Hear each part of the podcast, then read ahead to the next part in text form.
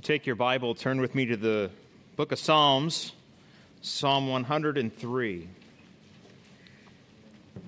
This is the last Sunday for a while. We'll be in the book of Psalms. We'll be in the book of James next week as we start our fall quarter. Psalm 103. As we worship the Lord, it's important for us to ask what kind of worship is fitting for God?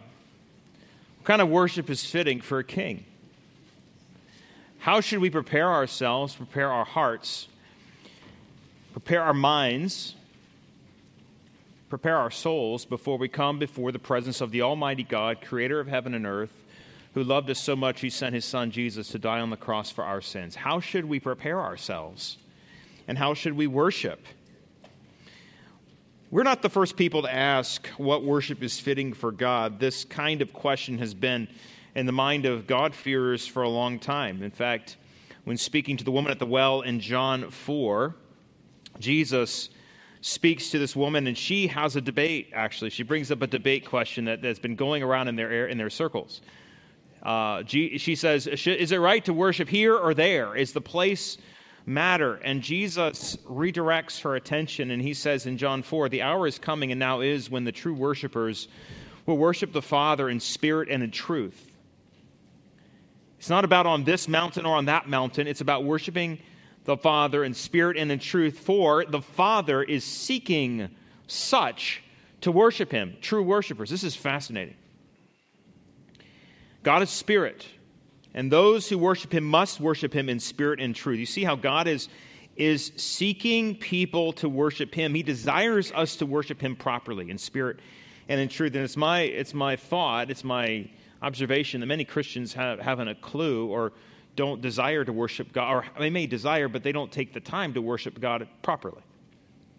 We don't take seriously what it is to worship the Lord, to give offerings. To, look, that's what worship is it's an offering to God. We come bringing Him a gift.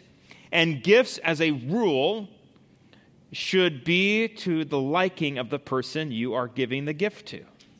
I think all parents here have been in a scenario where your children have given you a gift that obviously something that they would have liked to have for themselves. One of my kids one time gave me a one of those rubber things that has the little poppers on it. I don't know if you know what I'm talking about. All the kids know what I'm talking about.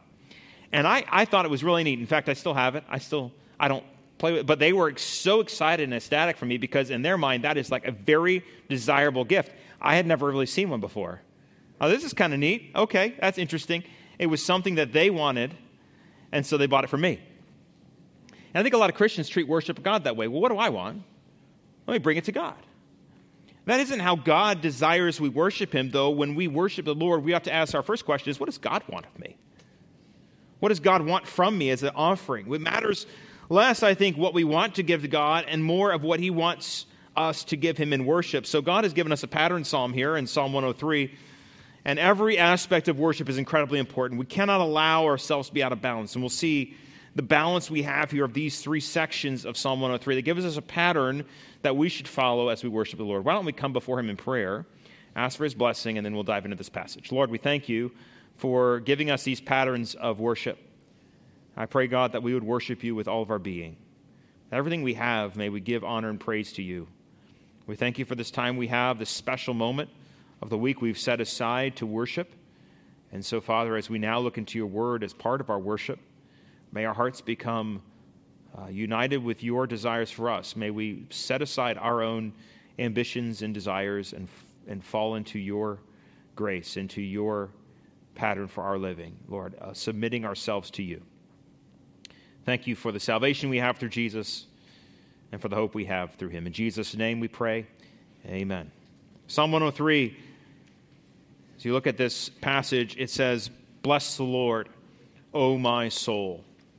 And all that is within me, bless his holy name. Worship must come from the inner man, it must be personal worship.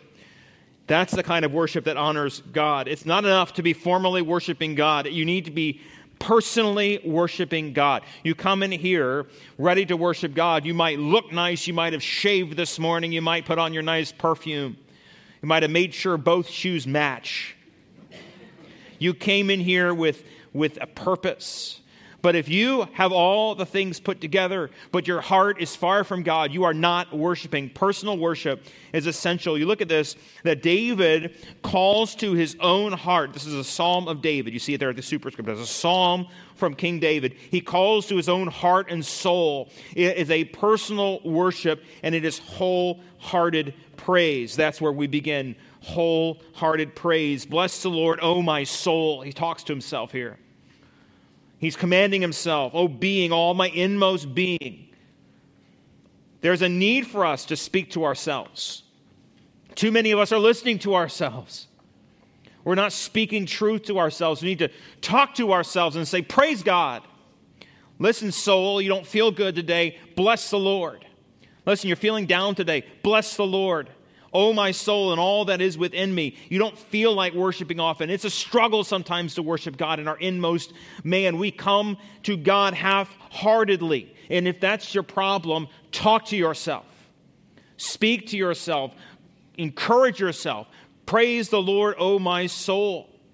Say good things about God. That's what bless means and do that with wholehearted praise. All that's within me, all of my innermost being. I think the most important part of as we worship is what's going on in your heart right now. That's much more important than what's going on on your face or what's going on in your and on the outside. God is God cares about the personal worship that's happening in our heart, and there should be nothing holding you back. All that's within me praise His holy name. Is there something about your inner life today that holds you back from praising God like you should? You need to confess that to God. Bless his holy name. What are we praising? What are we blessing when we praise the name of God? We're praising his character, we're praising his attributes. When it says, praise the name of the Lord, we sing that several times. Blessed be the name of the Lord is one of our songs today. The name of God is, is more than just his, his name, like you would say Marshall, or you would say Bob, or you would say Tom. Right? The name of God is the essence of who he is. Like we talk about in the book of Proverbs, a good name is to be chosen rather than great riches. A good reputation. We talk about the name of the Lord, it's shorthand for the person of the Lord. In fact, if you talk to a Jewish person today, when I talk about the Lord, I would use words like God. I'll use words like Jehovah or Yahweh to his covenant name. I would use words like the Lord, which is the, the Greek word kurios, which is the word that represents his covenant name in the Bible. I would say I would use those kinds of phrases. If you talk to a Jewish person, they will not use the Lord's covenant name, Jehovah, because they are afraid of taking his name in vain. That's a very serious offense. And so what they say is they say Hashem, which is the name. They call him the name. So when we say, plus the name of the Lord, that is praise God, praise him and his attributes. We are to have wholehearted praise. There's some people here who need to be willing to dig deep and ask yourself a very, very stirring question Why is it that I am not wholeheartedly praising God today? What is it about my heart that is holding me back? What am I afraid of? What am I embarrassed about? What has gone wrong with me that I am not have wholehearted praise? Secondly, there's grateful praise. There's a role here remembering.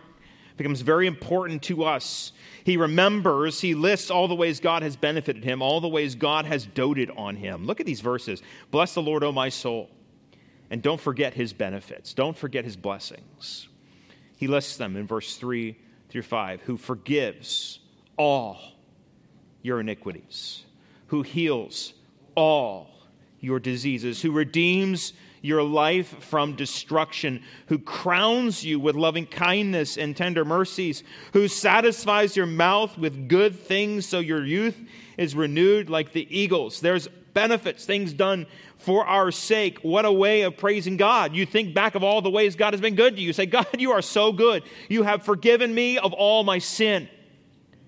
What a praise to give to God. No matter how bad your sin is, you can be forgiven. People carry the guilt in their life and they have not trusted Christ. They have not given that sin to God. You have a right, you should feel guilty.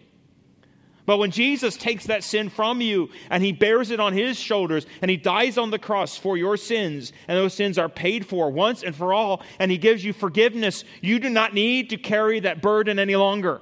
We are forgiven all of our iniquities. There's not, there's not a sin you can commit that God cannot forgive.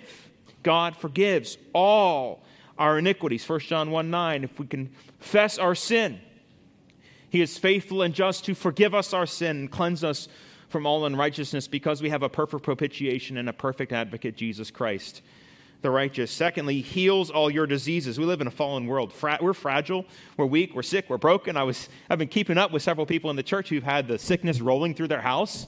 It's like a domino, you know. Dad gets sick, then mom gets sick, then the kids get sick. It's like it's like once one person gets sick, it's going to be three weeks, right? Here we go.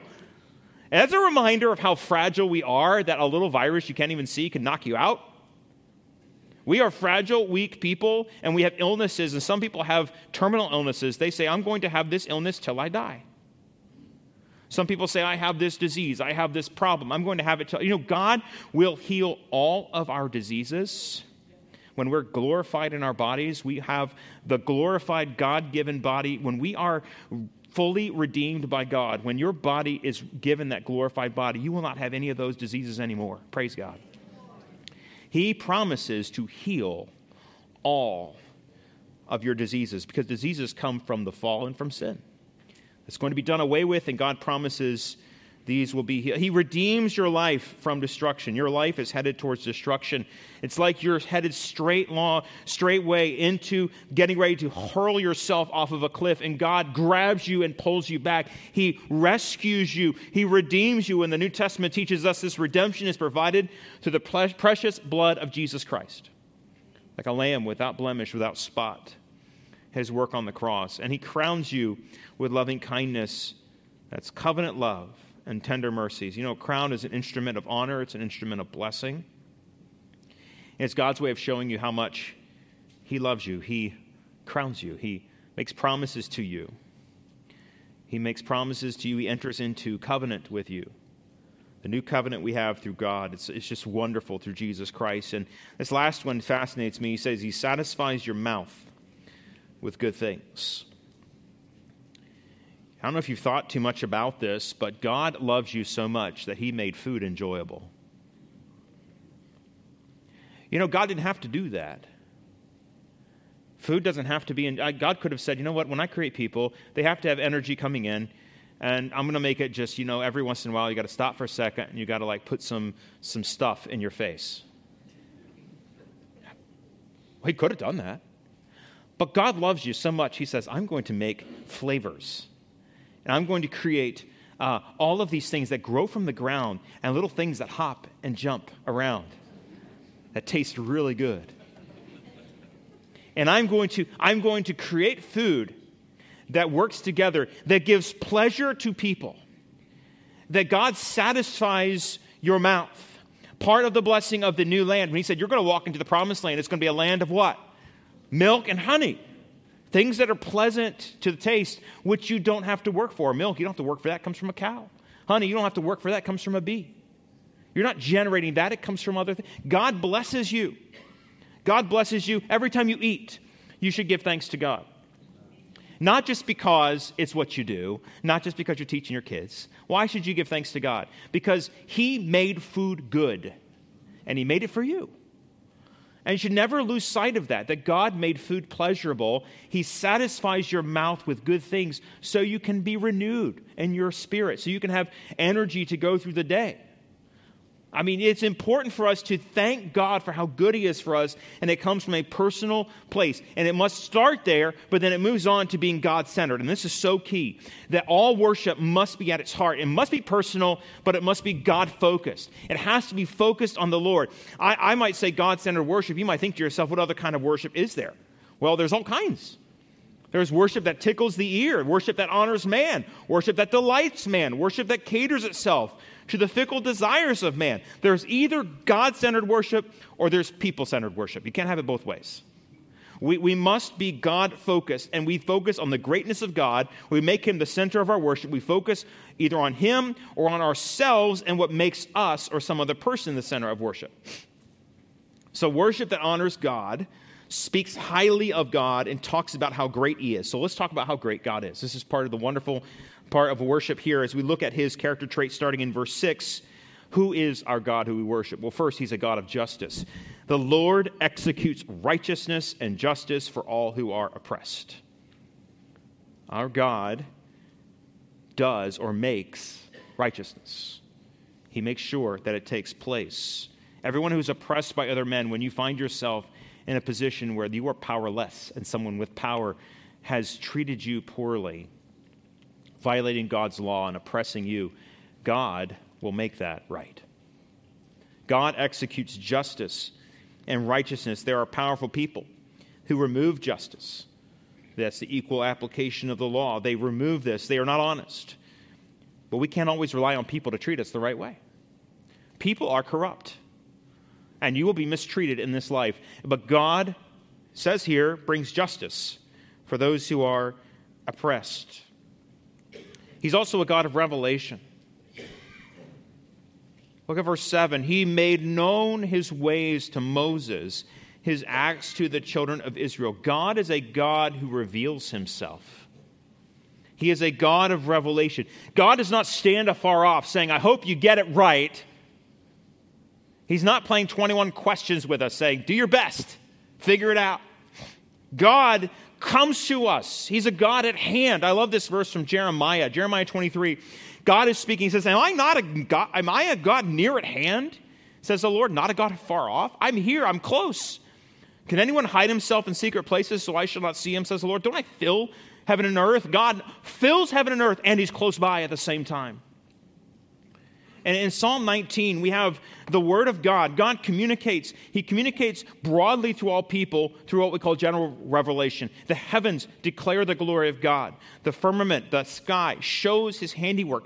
Day unto day, they utter speech. Night unto night, reveals knowledge. They don't have speech, they don't have language. Their voice is not heard, but they talk. The heavens declare the glory of God. And then later in that psalm, he goes into the word of God. He says, The law of the Lord is perfect, converting the soul. The testimony of the Lord is sure, making the simple to be wise. The statutes of the Lord are right, they make the heart happy. Commandments of the Lord are pure, they enlighten the eyes. The fear of the Lord is clean, enduring forever. The judgments of the Lord are true and righteous altogether. This passage specifically talks about how the Lord came and spoke to Moses. You see that in verse 7? God made known his way to Moses. And it's possible that what he's what he's quoting here, what he's referencing is Exodus 34. And in Exodus 34, God proclaims his own attributes. God steps onto the scene, introduces himself. And this is how he does it. In Exodus 34, and the Lord descended in a cloud and stood with him there and proclaimed the name of the Lord. The name here again, the attributes, the character of God. Here is how he proclaims the name. The Lord passed before him and proclaimed. Pay close attention. The Lord, the Lord God, merciful and gracious, long suffering and abounding in goodness and truth, keeping mercy for thousands, forgiving iniquity and transgression and sin, by no means clearing the guilty, visiting the iniquity of the fathers upon the children and the children's children to the third and fourth generation. God's portrait of how he reveals himself. What a powerful God of revelation. Aren't we grateful that our Lord has chosen to reveal himself to us through his word? We are so thankful for that. He's a God of justice, a God of revelation, also a God of forgiveness. Look at the description here. He says, I am merciful and gracious, probably referencing Exodus 34. Merciful and gracious, slow to anger, and abounding in mercy. Once again, he mentions his covenant love.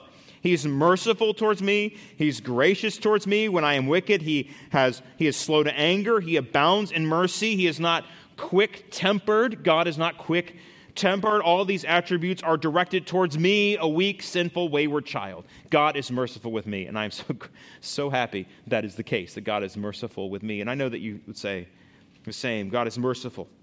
Also, look at this that God places a limit on his striving with men in verse 9. It says, He will not always strive with us, nor will he keep his anger forever. The CSB, the Christian Standard Bible, says, He will not always accuse us or be angry forever. That's a good translation. This idea, the emphasis here is the limit God places on his anger. He places a limit on himself. He is an unlimited, he is an infinite God. He has the right and the authority to never end his striving or never end his anger against us. But God has chosen to limit and show mercy to us. Aren't we thankful for that? You keep going, you see that he chooses mercy in verse 10. He has not dealt with us according to our sins, nor punished us according to our iniquities. What do you deserve? We, we who are sinners so quickly downplay our sin. We say, it wasn't that big of a deal. We hear about the wrath of God and we say, it seems like he overreacted. Friend, if you understood the severity of your sin, you would understand that, in fact, God is not overreacting. God is a God of mercy. He holds back what you deserve. Some folks here at church, every time I say, Hi, how you doing? They say, I'm better than I deserve. You know who you are. I think that's great because it keeps reminding us that I don't deserve the great, good gifts of God. God is so gracious to us. He's given us so much. He has not dealt with us according to our sin, but He deals with us according to His mercy. He does not punish us according to our iniquities. He shows mercy towards us. There's also in verses 11 through 13 the comparisons. We have several comparisons here, superlatives. Three comparisons where it's interesting. The first line of these comparisons gives us the comparison. The second line identifies the character trait. And so we'll read, it's helpful sometimes to flip these around and read the second line first and then the first. So why don't we try that? He says, So great is his mercy towards those who fear him, as the heavens are high above the earth. What does that mean? God's mercy is so great towards those who fear him. Have you ever gone outside and wondered how high the sky is? I have. I did this week. I was reading this verse and I was outside. I was actually outside of my house working on this verse. I don't know why I was sitting outside. It was like 100 degrees. I think it's had something to do with the noise in my house. I had to go outside and I was sitting there and I was looking at this verse and I thought, as the heavens are above the earth, so is God's mercy. How do the heavens relate to God's mercy, there's a couple ways. One is it's unfathomably high. I cannot imagine how high the sky is. I, how do you even do that? How do you? I'm sure somebody in here as an engineer could figure it out. But like, as a person standing on the earth looking at the sky, it, it's just unfathomable. And the second thing is that it blankets the entire earth. The sky is everywhere over the earth. And God's mercy, it doesn't say as, it's as high as that. It says, as it is high, so is God's mercy. I think he's also saying that, that just, as, just as the sky blankets the, the ground, God's mercy blankets us. It, it is all encompassing, it is everywhere. You cannot escape it. God's mercy is so profound and so great. But it's only, notice, who? It's not, it's not on every single creature.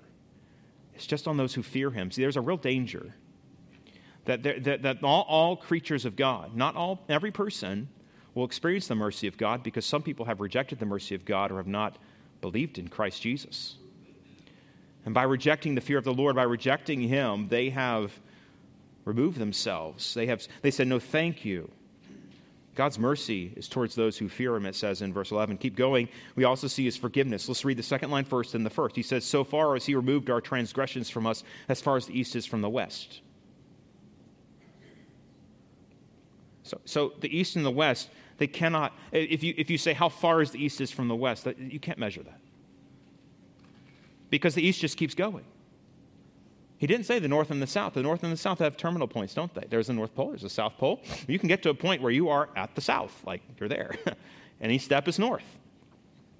You can't get to a place where you're in the east and every step is west. You could always go further east, you could always go further west. And he says, God has, God has forgiven you, and he's removed your sins far from you as the east is from the west. He has taken your sins that cling to you, that, that, that damage you, that, that, that uh, make you dirty, and he has cleaned you and separated these from you and removed these as far as the east is from the west. There is no fixed point further than east from west. It's absolutely immeasurable. And that's what God has done. God's forgiveness is final. When God forgives, his forgiveness is complete. If he has forgiven you, no condemnation from Satan or others or yourself can stand because you've been forgiven by the ultimate judge, the ultimate king, God. Amen. There's no the people who, who condemn themselves, who think poorly of themselves, who allow Satan to say lies to them, who allow friends to condemn them. God has forgiven you. He has the final word. He has removed these sins from you. Look at this last comparison, this, this comparison of, of pity. Rather than showing the degree of God's mercy, this verse shows us a picture, an analogy, the kind of pity God has towards us. So the Lord pities those who fear him as a father pities his children. As a father looks at his children and desires what's good for them, as, as he holds them and cares for them, so the Lord pities us. God's forgiveness is granted to those who come in the name of Jesus asking for forgiveness, and those who come to God for forgiveness find him ready to forgive and to cleanse and to do so completely. What a great God we serve. But before moving on, I must ask you do you know the forgiveness of Jesus Christ? Do you know Jesus? Have you humbled yourself and called on the name of Jesus Christ to save you from the depths of your sin? Have you been born again? We, we need to be born again. We need to have the blood of Jesus Christ cleanse us from our sin. We are not born forgiven. You need to come to terms with the fact that you're a sinner and you violated the law of God and you stand condemned by God. He who is not believe Jesus, the Bible says, is condemned already. You stand condemned. Friend, have you not recognized that? And it takes someone recognizing they stand condemned before God, and Jesus has provided that way of salvation. They need to come to Him by faith and receive that gift. And you can have this kind of forgiveness. If you're craving this kind of forgiveness, God offers that to those who come to Him through Christ. And then, and then, and then if you keep going, we find we have a God who knows us. Look at verse 14. God is not, He is not unreasonable, for He knows our frame. He remembers that we are dust. God knows you. He made you out of dust.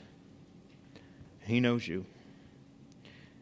And man has no hope of his own for permanence, he says in verse 15 As for man, his days are like grass, as a flower of the field. So he flourishes. Wind passes over, it's gone. Its place remembers it no more. There's a passing awayness to humanity. There is a sense in which we are all here for a very, very short time and we pass away. Our flesh is gone, our memory is gone. For very few of us, anyone will remember our name in 200 years.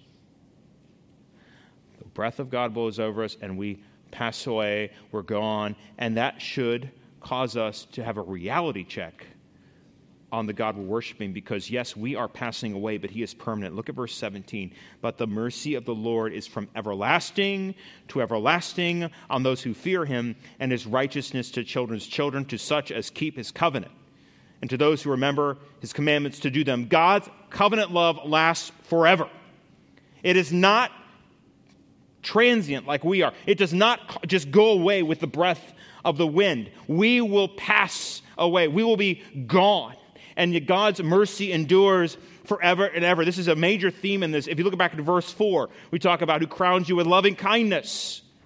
Verse 8, the Lord is merciful and gracious. He is slow to anger and abounding in mercy. There's our word covenant love again. Verse 11, so great is his mercy towards those who fear him. This mercy is on those who fear him. God's mercy is given to those of us who fear him and those who believe him, the blessings of God will come upon our children and grandchildren as long as they too keep his covenant. What a blessing we have.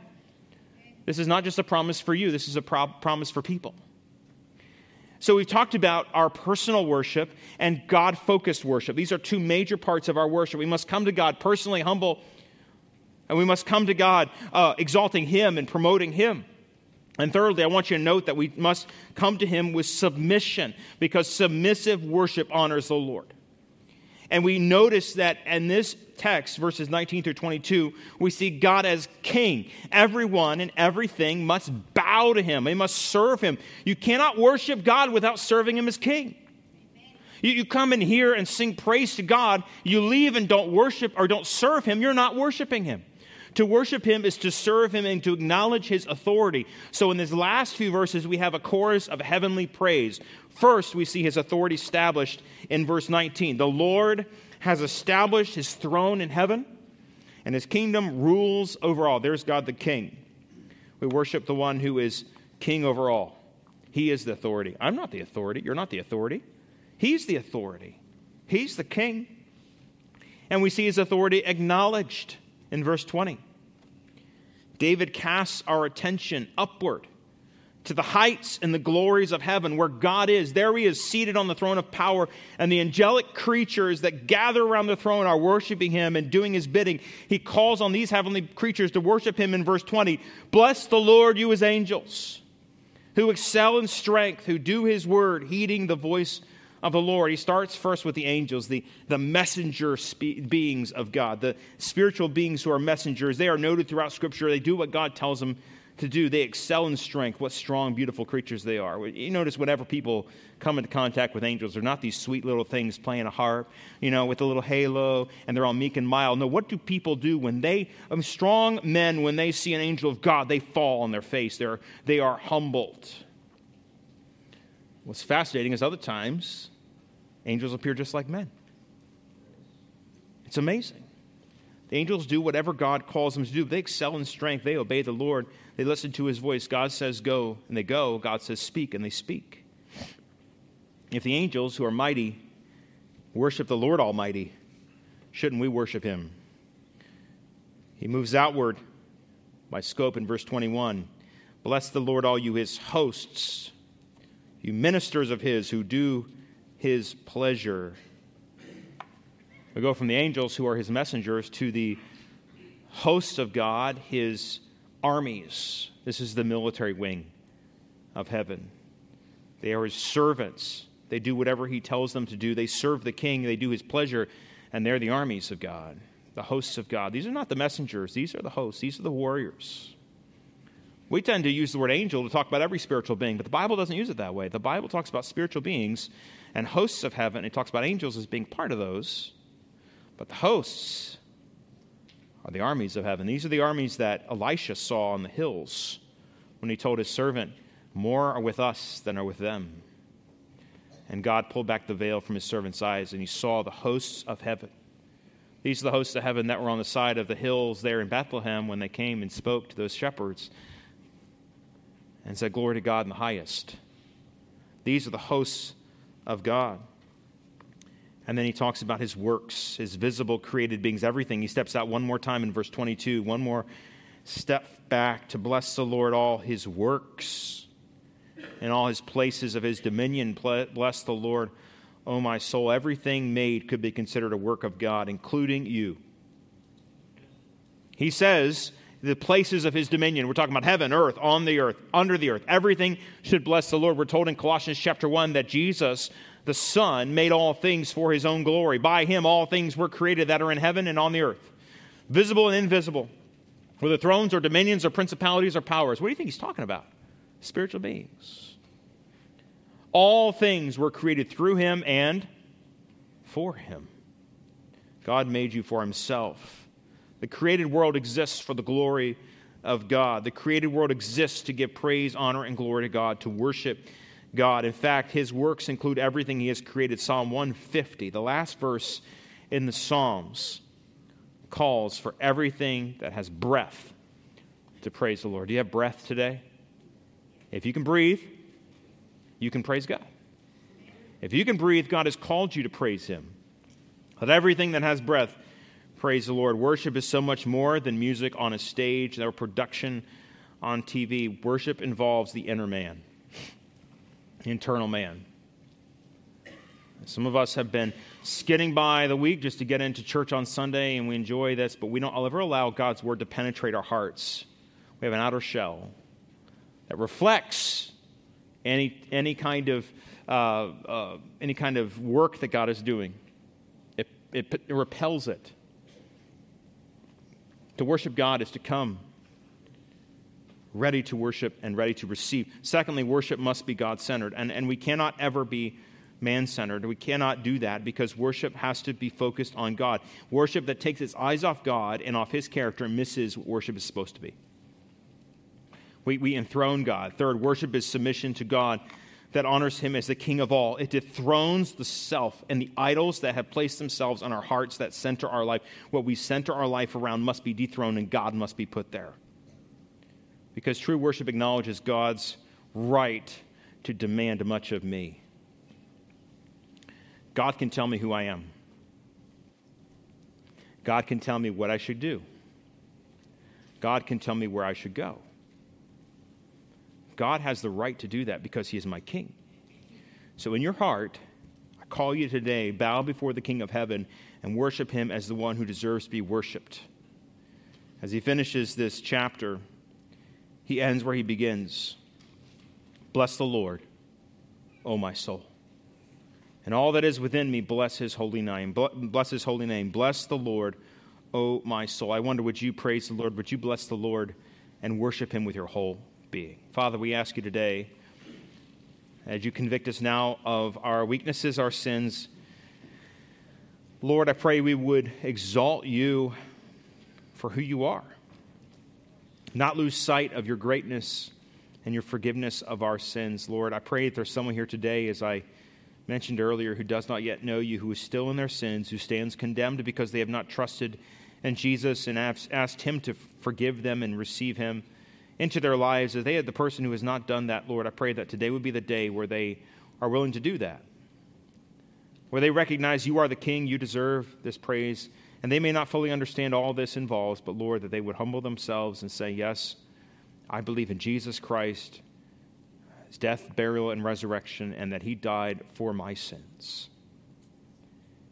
And Father, I pray also for our own hearts, the many Christians who are gathered here today who claim to worship you, that you would reignite in our hearts a desire and a spark to worship you like we should, to give all that we have to worship you and declare your greatness because you are the great and wonderful God, and we should do what you call us to do. We